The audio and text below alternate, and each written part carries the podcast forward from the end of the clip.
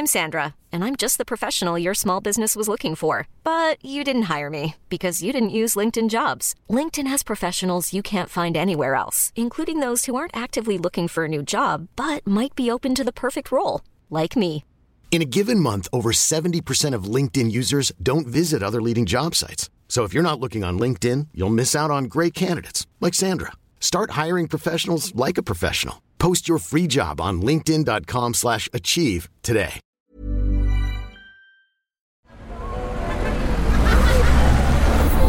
Podcast Network Asia.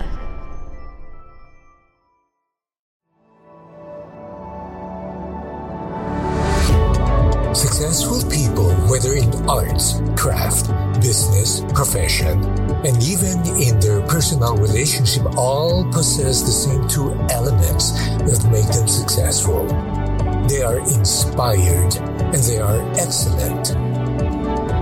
Hi, I'm Francis Kong, and welcome to Inspiring Excellence, a podcast that will guide you to the path of excellence and inspiration, one episode at a time, powered by Podcast Network Asia and Podmetrics.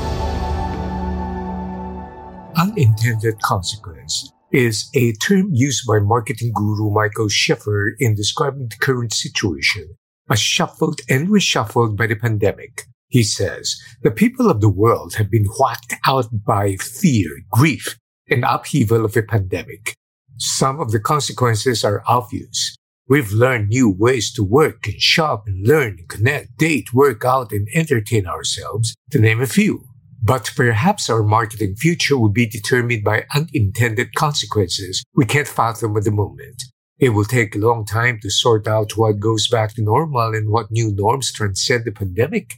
Perhaps Schiffer has a flair for the dramatics and theatrics, being a marketing person himself, but it does make a lot of sense. Then in one of his recent articles, Schiffer says, enter the bizarro world of the next generation consumer. This one caught my immediate attention by becoming acquainted and involved with the retail industry.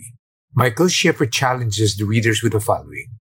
Take a look at this demographic profile. This group of consumers prefers a physical retail experience over online shopping, loves physical goods over experiences, likes paying with cash, is by far the least loyal to brands, are less physically active than other generations. What would you guess? Baby boomers? With his flair for the dramatic, Schiffer says, no, it's Gen Z. And this demographic insight is coming from a fascinating new report from GWI, an excellent source of market research. Gen Z, our next generation consumer will soon rule the world at 32% of the world population. They will represent the majority of the workforce by 2030. They are the first digitally immersed generation and already have an outsized voice in taste, culture, and civil activism. They know they can change the world and they're on the march. And the Schiffer breaks it down into the following Generation Z trends. Loving them all. Gen Zs spend almost all of their prime time online, so surely they'd be most eager to shop online as well. Not true. The next generation consumer may be digitally immersed, but when it comes to their shopping experiences, they're more likely to prefer physical settings. One of the reasons is that they love to gather in places with friends to document their shopping experiences and to take selfies. Preference for products. The fact that millennials prefer purchasing experiences over products has become a well-known cliche. The generation has given life to the experience economy. But while millennials strive for memories over memorabilia, Gen Zs have followed suit. Gen Z, especially those younger than 20 years old, many of whom are still in school, are more likely than any other age group to say they would opt for products over experiences. They need physical products to display their selfies, for example. Cash, please.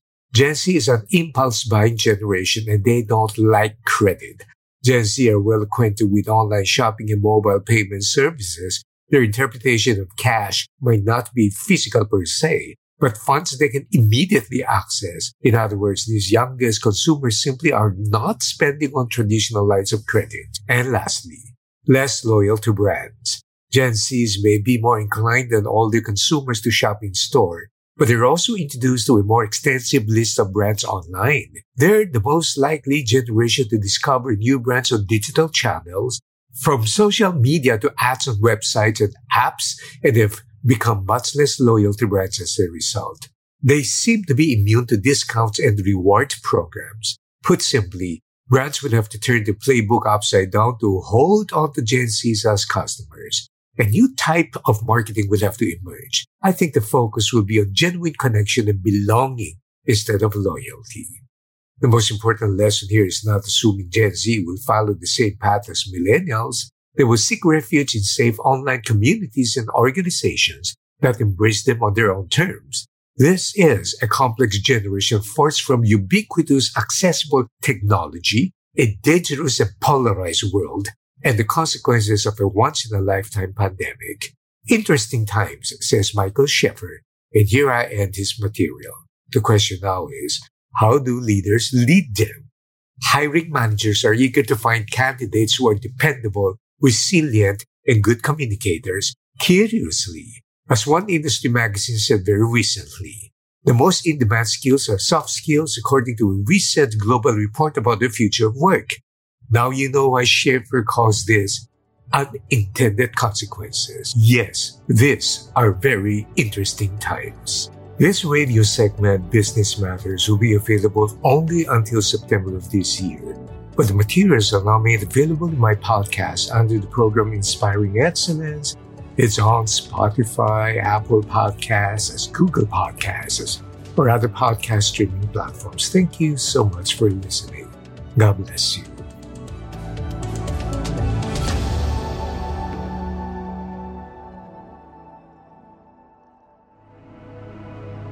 The views and opinions expressed by the podcast creators, hosts, and guests do not necessarily reflect the official policy and position of Podcast Network Asia, the hosts of the program, or other programs of the network. Any content provided by the people on the podcast are of their own opinion and are not intended to malign any religion, ethnic group, club, organization, company, individual, or anyone or anything.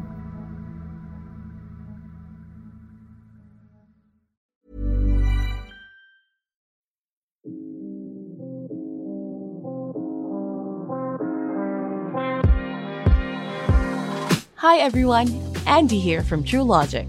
I hope you're enjoying this episode right now. And if you're interested in digital and everything that goes on online that can help you with your businesses or digital careers, have a listen to our podcast too. True Logic DX, the podcast edition, is available wherever you listen to podcasts. Powered by Pod Machine. Check us out after